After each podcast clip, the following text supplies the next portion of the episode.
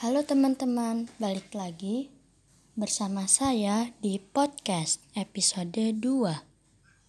Apa sih yang kita mau bahas kali ini? Apa coba Haikal? Hmm, apa ya?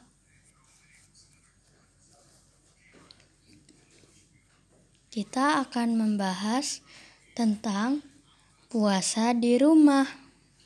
Oke, okay. so let's start to talk about it. Jadi emang ya teman-teman Ramadan hari eh Ramadan sekarang tuh kerasa beda banget soalnya kita bener-bener harus di rumah aja nih nggak ada yang namanya ngabuburit bareng temen atau uh, ya semacamnya lah kita nggak bisa buka puasa bareng dan lain-lain Iya nih kak, aku jadi nggak bisa buka bareng di sekolah.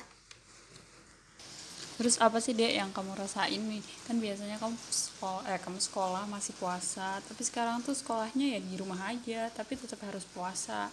Gimana tuh rasanya? Udahlah. Oke, gitu aja ya podcast dari kita.